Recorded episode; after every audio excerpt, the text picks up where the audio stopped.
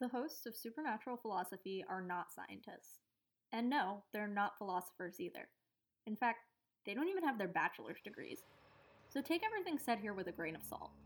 Unless you're using that salt to keep demons from coming in through your toilet bowl. Leave that where it is. That's more important.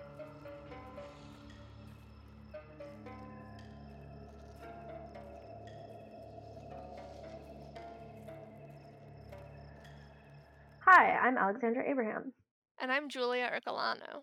and this is Supernatural Philosophy, the only podcast where we acknowledge the real monster is capitalism.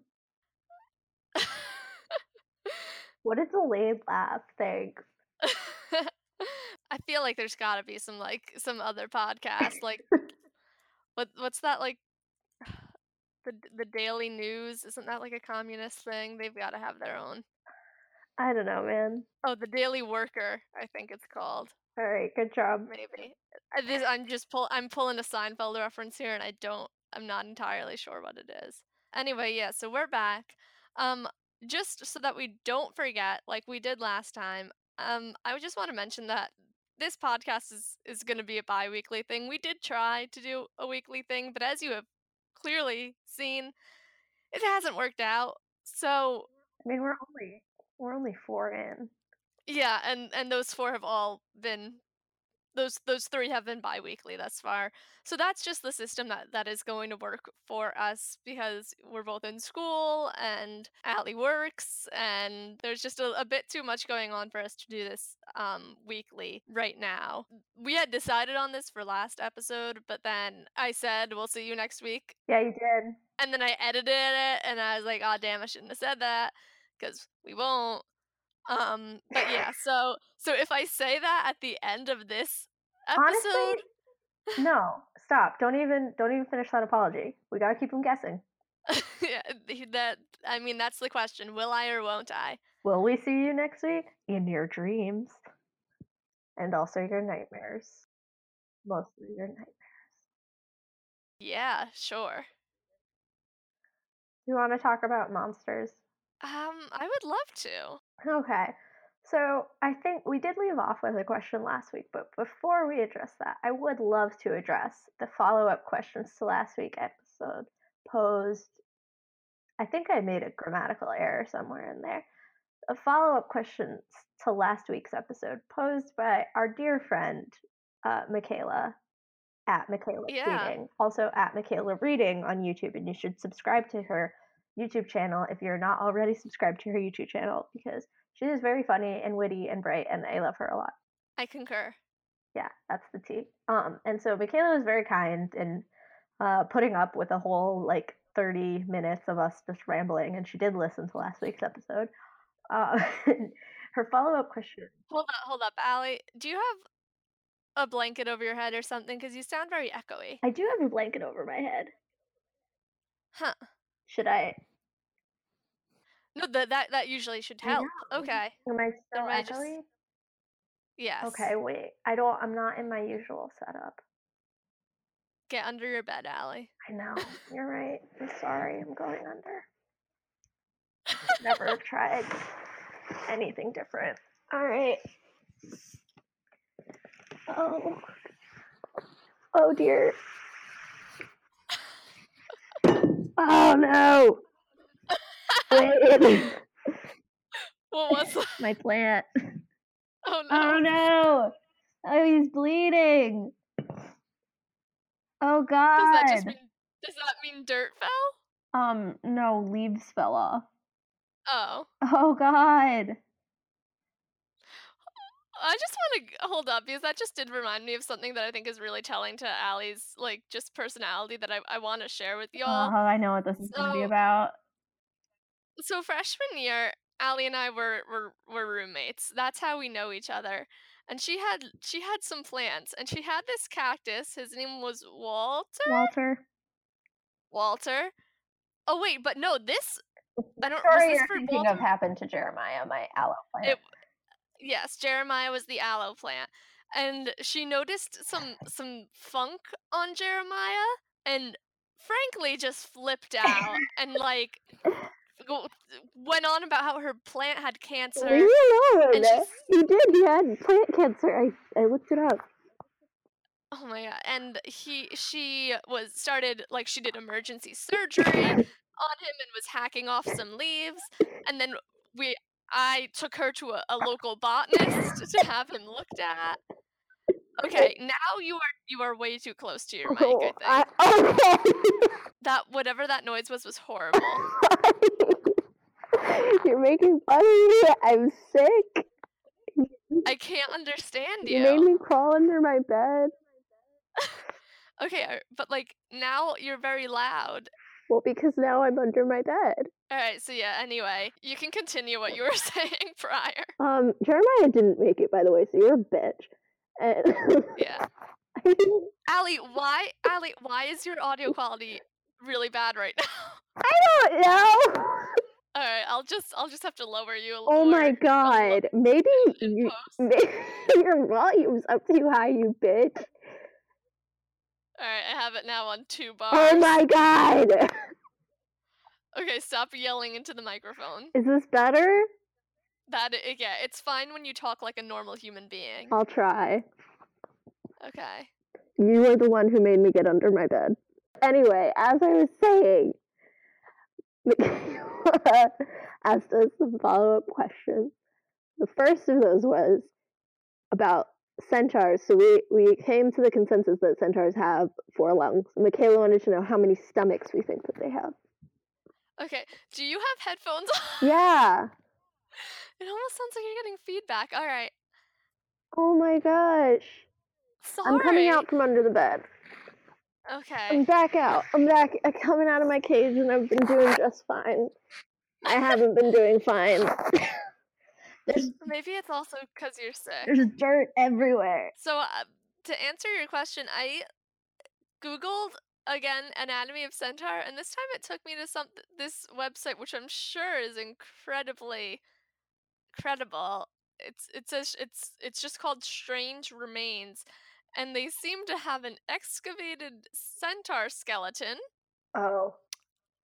Yeah, and I'm not sure what they're trying to get at. Has been on per Oh. the skeletal remains of the centaur Hang of on Volos second. One second. Wait, wait, wait, wait. have been on permanent display at the John C. Hodges Library at the University of Tennessee, Knoxville since 94. Do I sound better now? Yeah. Like like this? Yeah. Yeah. Uh um my sound was coming through my headphones microphone, not my like nice microphone. There you go. Yep, that'd be it. I'm sorry, everyone. yeah, so anyway, this Yeah, sorry. Just repeat everything you just said. Please edit out all that I have done. Hi guys, I was late to this week's episode. Sorry about that, but I'm here now. Go ahead, Julia. What were you saying? this here website is claiming that they have unearthed skeletal remains of a centaur. So I'm going to go ahead and click off of this. Well, maybe they have. Maybe. Like, probably not, but maybe. Yeah, I clicked on one of the re- the references and it did bring me to a 404 not found. Ugh, the government. Yeah. But I did find again the um the reference that I had used last time, The Anatomy of the Centaur by Dr. Dr. H.C. Reinhard V. Putz at Ludwig Maximilian. Our good friend, Dr. Doctor. Yeah, at Ludwig Maximilian University in Germany. Um so I'm going to go ahead and find what he has to say on the on the stomachs, but what was your your thought to this? Um, I immediately thought of cows. Yeah, I you know what I I did too, which I feel like really just doesn't make sense because we could have thought of one of the animals that makes up the centaur, either human or horse, and we didn't. Well, no. Sh- fuck you. No, I thought of cows. I thought of cows because um they have more than one stomach. Okay, yeah. So it made sense to think of cows. Mhm. And I did think of cows. Um, and that's as far as I got. I don't know how many stomachs a cow actually has. I think four. That may be false, but I don't I don't know. Siri, how many stomachs does a cow have? She's One. thinking. Oh. Oh, it maybe it has chambers. Perhaps that's the proper way of phrasing that. Siri says a cow only has one stomach. Well, let's see what Google says. Google says four from Kenyon University. Hey Siri, Google told me that cows have four stomachs. Okay, I found this on the web for told me that cows have four stomachs. Hey Siri, why'd you lie to me? Hey Siri, why'd you lie? I don't know what that means. If you like, I Oh, could fuck off, you dumb bitch. Alright, anyway. Um, yes. So what did Dr. Doctor say about cow stomachs? I'm sorry, not cow. I hope Dr. Doctor has never said anything about cow stomachs. I meant centaur stomachs. It's he. I think is, is proposing that they have two that like. Oh, but it does end in a common rectum. Well, good to know that they only shit out of one place. Yeah. Well, see, this actually leads into Michaela's next question, which is Are they herbivores or she said carnivores, but I think she meant omnivores. I'm going to go ahead and hope that she didn't. oh my god, I just found a contact adhered to my wall. And here's the thing, it's not mine. How do you know it's not yours? Well, how would it have gotten over here? Well, how would someone else's contact have gotten there? I don't know, but I know it's not mine. Is there a market for horse contacts? For horse contacts? Isn't horse blindness like a problem? Oh, I don't I don't know. Okay, hold on. Doctor Doctor seems to be proposing that like the the equine stomach part isn't like a real stomach, but like that it does some of the of the jobs of a stomach. Doctor Doctor seems to think that uh, a human and a centaur fucked, and that's how we got. Uh, I'm sorry, a human and a horse fuck. He didn't say that. No, but the way that he's describing anatomical processes, like, oh yeah, they have two stomachs, but one doesn't work. Like that's when evolution sucks. But it's like a No, centaur is not a human meets horse. Like a centaur is its own beautiful thing. Yeah, no, he he does that. But he does say there's no hint in the relevant literature that centaurs subsist on other than human food, but that they were apparently rather fond of Greek wine. Yes, they were fond of wine because of the whole Bacchic frenzy thing we talked about last time. Okay. Um, but are you? So we're we're abandoning stomachs and crossing into herbivore omnivore territory. I mean, I like I don't I don't see a need for two stomachs, but also there is the fact like you have the entire, you know, human part up until the end of the digestive tract, so I guess it would make sense if there were like there seems to be room for it, but I don't I I don't know what, mm. you know, I don't I don't know enough about horse diets to like if there are th- I mean, obviously they they eat hay, so they can digest things that we can't because we can't really eat hay. Right. I think I'm team horse stomach. Like one big horse stomach. Yeah. Okay. Because I'm not going to abandon the idea that centaurs eat hay. I'm not surrendering my beautiful, beautiful mental image of a man face chomping on some hay with a horse bob. Well, if they had the two, I think you know, like then the hay would go. I don't. Well, what this crosses into is that we as humans have omnivore stomachs, so we can digest meat and all that. Horses are herbivores, which means they vor the herb, and they are like they if they. I don't know how to talk about this without bringing up deadly equines. well, you had. I mean, you had to at some point, Allie. No, I just am really resentful about it. So let's go to Deadly Equines. Friends, let's go on this magical journey together. I will read you a brief bit of the synopsis from this book um, that I stumbled upon one day because I myself could not remember if horses eat meat or not, and I googled do horses eat meat, um, and I found this book. Do you Deadly own this book? No, I'm not giving this person money. Deadly Equines, the shocking true story of meat eating and murderous horses. Can you please try and pronounce this first name? Uh, CuChullaine, It is probably something like that. that's my guess. O'Reilly is their last name, so FRGS. what? FRGS, What FRGS? that's their uh, Oh, they're moniker. Like, I don't know, whatever they have.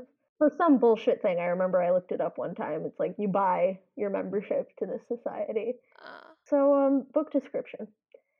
There is a widespread belief in a warm and comforting story which states the horse is a gentle herbivore.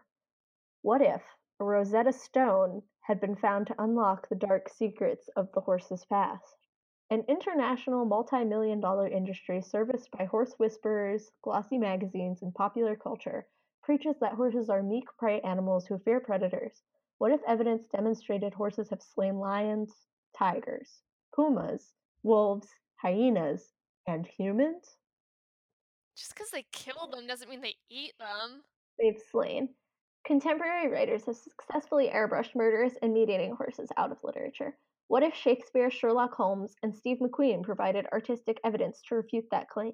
Thanks to global equestrian amnesia, the crucial role played by horses in recent history has been lost to mankind. What if testimony revealed meat eating horses had been used to explore the poles and photographs had even been discovered of Tibet's blood eating horses? Deadly Equines is a revolutionary departure from equestrian romance. It is a fact filled analysis which reveals how humanity has known about meat eating horses for at least 4,000 years, during which time horses have consumed nearly two dozen types of protein, including human flesh. And that these episodes have occurred on every continent, including Antarctica. How? Like, are they eating penguins? Do we think there are secret horses on Antarctica? like, various sources of corroborating data, including legends, literature, cinema, news stories, scientific reports, and eyewitness accounts, are present. Sorry, are presented for the reader's investigation. None of these items had been hidden; they were ignored, misinterpreted, or, in some cases, censored. The result was the first exploration of the horse's hidden history, an alternative equestrian world populated by forgotten facts, overlooked evidence, and astonishing stories. Amply illustrated. amply, amply illustrated and containing a map of occurrences. This study challenges the reader to develop a new understanding of the horse, one based upon reason, not fantasy. My favorite part about this are the the three what if questions at the beginning. What if a Rosetta Stone had been found? What if evidence demonstrated horses have slain humans? What if Shakespeare, Sherlock Holmes, and Steve McQueen provided artistic evidence to refute this claim? Like, yeah, what if? Also, Sherlock Holmes is sandwiched right between two people that are real. Well, I mean, Willie Shakes is up for debate too. Willie Shakes was at least one real person, maybe multiple. I I'm gonna be honest. I don't know who Steve McQueen is, but I do know who Lightning is. Okay. Steve McQueen is the king of cool. I thought Steve McQueen was a chef, um, but No, he is an he was an actor of the olden days.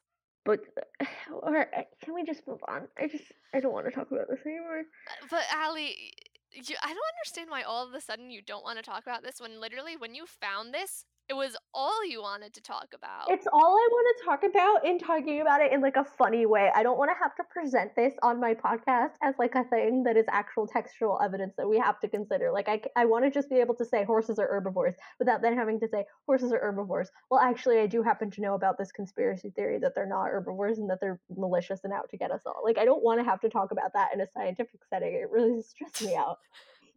this is a scientific setting. Well, here's the thing. This is what I imagine that book. I feel I don't I don't want to spread the word of this book that like I don't want somebody to listen to this and then look this book up and then buy it and read it and be convinced that horses eat people. This is what I imagine if this book has any credibility to it whatsoever. I imagine it must be about opportunistic omniv- uh, omnivore activity in in horses like Opportunistic boring of the alm. Yeah. But like when you know they're starving or something like that maybe then they turn to to eating meat or like how it's not like in su- survival instances you know people who people will practice cannibalism and i mean there are people who like there are also or and have been cultures that practice ritualistic cannibalism outside of those types of circumstances but like that has also been like it has also been seen in kind of high stakes survival instances. Yeah. so i kind of i kind of think of it that maybe it's more likened to uh, to that. I do feel though also like centaurs are kind of like you know like like one with nature and stuff like that. So maybe for that reason even they are are vegetarians like do, do satyrs eat meat? I feel like they don't. Um. Does grover eat meat? No, he's a vegetarian. yeah. And i feel like that almost just kind of goes with like i don't know the aesthetic of it Yeah. Uh no though, because centaurs aside from Chiron as we discussed are awful. well you said that they're just kind of like party animals So I found something that says the Greek tradition backs up centaurs eating bread and meat. oh Uh, the conventional centaur can chew grass or hay with a human jaw. but like i imagine they don't want Wait, wait, wait, wait. It may also be noted that they can eat as many pizzas.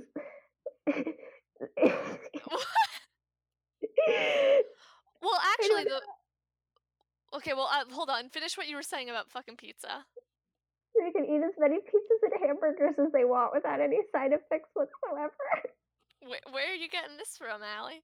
Worldbuilding.stackexchange.com slash questions. Oh, dear God. Um, but when you when you brought up the jaw, that did kind of set a little light bulb off in my head. Their teeth, they have human teeth, so they do have omniv- omnivorous teeth. Uh, we don't know that they have human teeth. Maybe they have horse teeth and a human jaw. That that does not that does not work. Okay, so I was thinking, I, and Do I you know how fun. big a, a horse tooth is?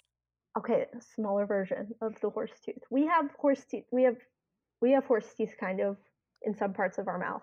Yeah, but like their their teeth are weird. They have a bunch of teeth in front, and then they have an empty space of where there are no teeth, and then they have more teeth in back. I know. When I was a kid, my cousin had a horse, and literally, I would love him until he opened his mouth, and then I would run away. That's fair. So I thought I was remembering a story about like centaurs eating raw flesh, like cannibalism. But although I don't know if it counts as cannibalism Yeah. because it'd be humans, and like, um, but there is like a history of that in the lore. So So they the the point guess is they can so. Maybe, God, maybe they have like a small human stomach for the occasional meat binge. Well, apparently horse. I looked up that and I looked it up, and it said like horse stomachs and are kind of similar to to human stomachs. So like maybe it is just kind of you know it's it's somewhere halfway in between, and it's just very large. Okay, then they. I'm gonna go with they just have one, and it's a one. It's a big one. Yeah. Next question, please. So, uh, let's talk about what we ended on last time. Right. Was that was that the only question? Other? Oh wait, hold on. I actually do have a question that I was thinking about. Um, Okay. still regarding centaurs, and I, I hate to make this like our centaur 2.0, but All right. can centaurs vomit? Why wouldn't they? Horses can't. But they have a human esophagus. But like if it extends down far enough, Yeah. Um. Yeah. Yeah. They can. I'm gonna go with yes. uh, apparently it's because of the angle at which at, at which the At eso- the esophagus meets the stomach. That's part of it. They also have like this this cutoff valve muscle that doesn't allow it. Oh, so then maybe no. Yeah, so because then if we're saying the one stomach, then they can't because vomit. there's like you know there's Homo erectus and horses are like Homo equine. Yeah. Where what why'd you bring up Homo erectus? Because like we're erect Eh, because of Homo erectus. Okay, yeah, okay. I'm just being sciency. Yeah, there you go. I had to learn about all of those those guys last year in my beginner anthro class. well, we have a lot to thank good old AG for. Yeah, and all the all the folks before. Um Yeah. okay. So you do you want me to pose the question? Yeah, go for it. What's the difference between ghosts and ghouls? Okay, well, ghouls are real. And I Wait. said that to you once before, I did. and you thought it was really, really funny. I did. But what I what I meant was ghouls are corporeal, is what I meant. Like they're real in that they have like a physical form. Yeah, but you see it's a real it's a real heck of an experience when you ask your friend what's the difference between a ghost and a ghoul, and the answer is ghouls are real.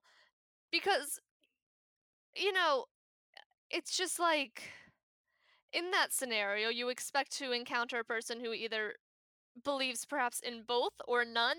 And even so I would I would say that it in my experience at least it seems that the belief in in ghosts is more common than that of ghouls. So I had never never even thought that I would I would meet one who so vehemently denies the experience of, of ghosts but just accepts ghouls as as a given.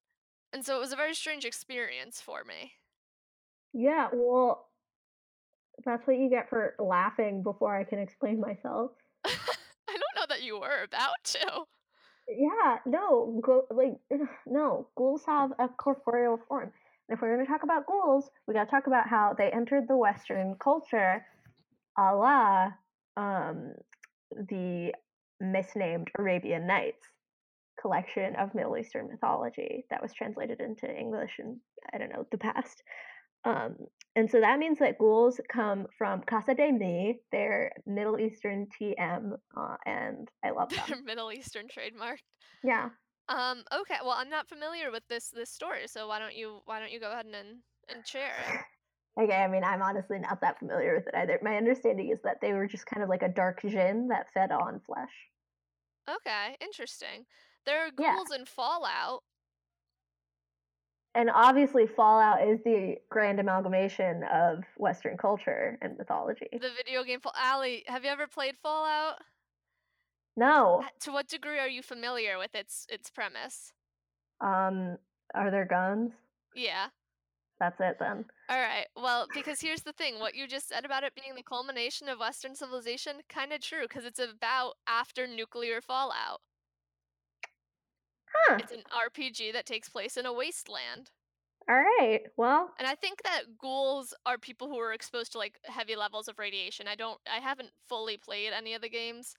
so no. Um, ghouls. I mean, I agree that ghouls are people, but they were not human. They were born ghoul. Okay. Um, they are not dead. That is a common misconception. They are really similar to zombies in a lot of ways, but unlike zombies, they're not like the living dead. They're just gross, honestly. They're like well, let's let's not be offensive. no, they're they're gross. They feed on dead flesh. So what they do So I was I was actually reading our good friend Missy Brinks's Compendium of Magical Beasts earlier today preparing for this episode. Um also shout out to Missy for giving us a shout out on Twitter. Yeah, that was that was real wild. That literally made my day. Uh I was reading through that just right before we started recording with the biggest smile on my face.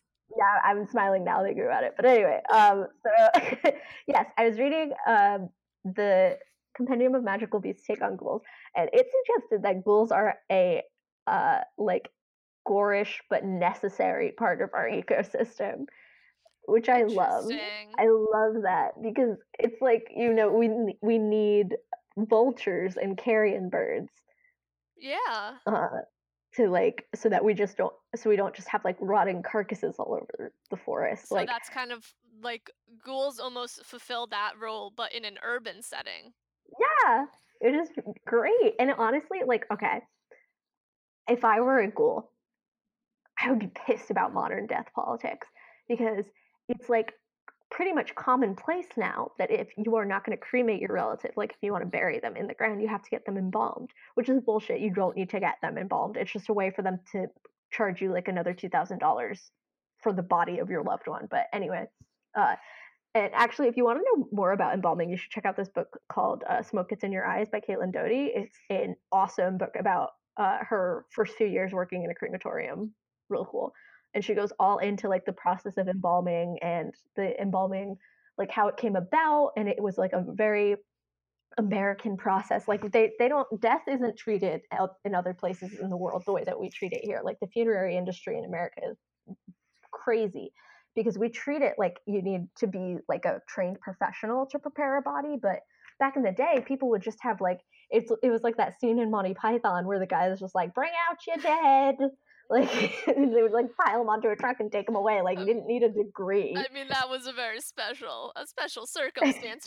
Death was well, but th- the Black Plague is um is kind of a turning point in you know Western um like the relationship between Western culture and death and religion also because you know that something on that large scale hadn't happened in you know in written uh, memory and you know likely hadn't happened prior because of just you didn't have that degree of of contact prior to that well but I mean it's actually kind of insane when you think about the fact that like uh up until you were I don't know, 15 years old, had you ever been in close proximity to a dead body? yeah When? at wakes Okay, but like that's not that's an embalmed body. Like that's a prepared body, just like a dead body. well no i don't even know that i have now Yeah, and that is insane because up until. do you until the want to be around more dead bodies no, but up until the past century, people died at home.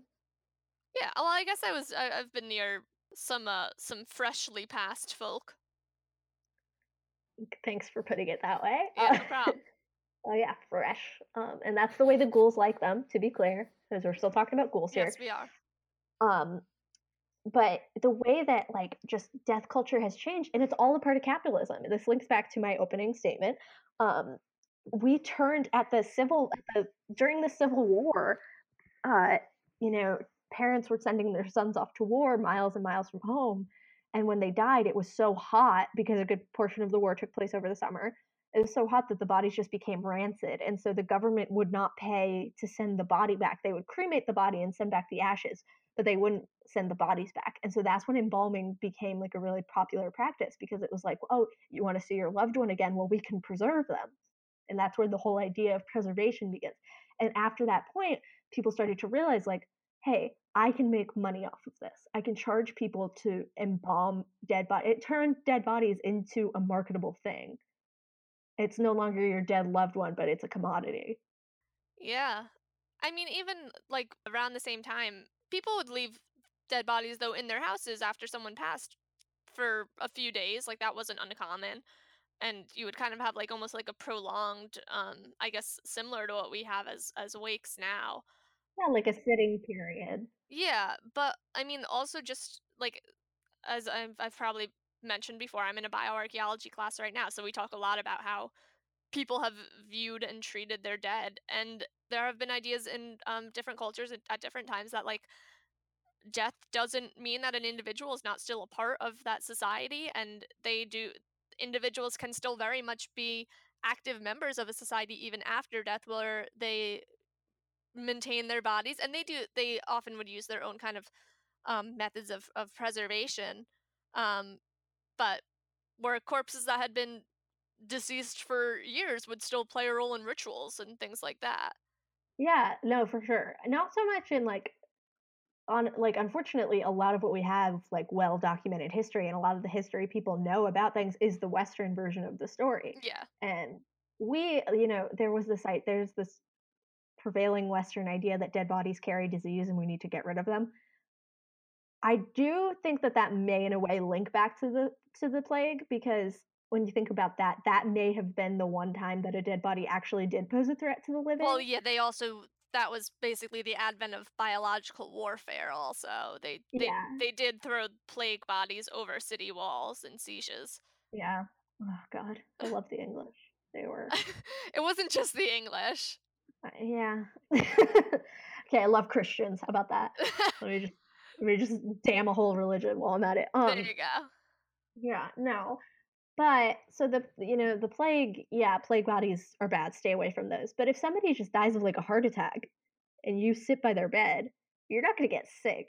You're not gonna catch their heart attack. Like that's not that's not that's not how it works. yeah all the bacteria in their body dies with them. It may live a few hours after the fact, but unless they had some terrible airborne illness, you're not going to get sick from sitting by a dead body. yeah Um, and but so anyway, prior bring to this the bring Civil this back War- to ghouls I am. So prior to the Civil War in America, most bodies were just buried wholesale.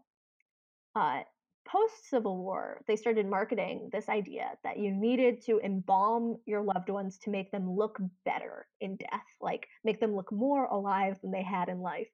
And the thing about that is that they you then you drain all their fluids and you pump them full of chemicals. And what I suggest is that this is actually pushing ghouls into the red of the endangerment scale. Yeah. Well, I wonder though, like, how do how do ghouls though, even when they get the fresh bodies, like, where do they sneak into morgues at night? No, funeral. So the tradition for ghouls is that they sneak into funerals. Uh, funerals. They sneak into oh my god! In the middle of the funeral. Move over, Aunt Nancy. Uh, no, they they sneak into graveyards in the dead of night, and they exhume the freshly buried corpses, and they feast. Oh and it's yeah. a communal event. They feast en masse. It's not just one lonely ghoul. It's like, and that's another thing. You know, we get like in the 2012 Zombie Mania. You know, there's the idea of like the lone zombie that you just kind of like take care of, but they there are no lone ghouls. They travel in packs. Okay. Yeah, and so, but if you embalm a body, that's gonna poison the ghoul. Yeah. That is like rat poison for ghouls. And nobody gets natural burials anymore. So you know what? Honestly, I've never seen a ghoul. Have you? I have not. Are they still even out there? Do we know? Is anybody paying attention to this? I I don't know, man. I don't know. It's just a shame. You know? We just we push all these species to extinction and Yeah, just just one of the many. They're just one of the many species that we have just They're a victim of colonization. yeah. Uh, I mean, that's the North American ghoul. I'm sure ghouls are still thriving in other continents where embalming isn't as commonplace. And I mean, I I guess do they do they need human flesh? Can they subsist off of? Yeah, I mean, I mean that pu- pulls you into the realm of, you know, can vampires drink squirrel blood, or like, you know, can, um, I don't know, what's another? Can zombies eat like dog brains? Like, you know, that pulls you into a whole realm of like, well, what if we just had the humanitarian monster that didn't eat a person? Like, Well, I mean, we do know that vampires can drink non-human blood because we did all see the hit young adult craze Twilight by Stephenie Meyer, in which there are vegetarian vampires who drink deer blood. oh my god, That I is what they forgot about that. did. You forget that that's what they call themselves? They call themselves Yeah. vegetarians. Yeah, I did forget. Oh my god. All right. You're right. You're right. Yeah, I who am I to contest Stephenie Meyer? yeah. We gotta. Ha- we should have like a fucking Stephenie Meyer episode at some point. Yeah, we will. We will. We will. Uh, this year we- was the 10th anniversary of the first Twilight film, so we kind of It- slept on that, but it you know, was. it'll come back. so yeah, so the difference between ghosts and ghouls is that ghosts are spirits of our you know, dearly departed and ghouls vor those corpses. Is there is there a difference between a ghost and a spirit? I think that there's a different connotation between the two words, but I don't know that they're necessarily like different species. Okay. I feel like when I think of spirit, I think of something like I think ghost of like a like a shadowy figure that is humanoid. I think of spirit as more of just like a like a concept. Okay. Have you seen Crimson Peak? I haven't. That's got some freaky looking ghosts in it. I should look into that. Yeah. It's also got Tom Hiddleston in it. And um So that's why you've seen it. I was gonna say, wow, a movie that you've seen that I haven't. and but uh, I. Mia Val some the woman who plays um Alice in the newest Alice in Wonderland movies, I believe, is also in it. And jo- uh, Jessica Chastain as well. Very nice. Yeah. Um, you know, this episode has been a heavy one, I think. talking about those those ghoul politics um i was i was real surprised to see that Allie's joke in the beginning about uh about capitalism being the enemy did come back in the end in a very real way and i think perhaps profound way. Thank you, Julia. Yeah, no- no, no problem. Um but that will do it for us for this week. Just just for transparency's sake in case this this uh ending here was a little bit choppy we did actually go a little overtime um speaking about some stuff just because we got so so enthralled. Um so we are recording the episode for two weeks from when this one will be out tonight as well.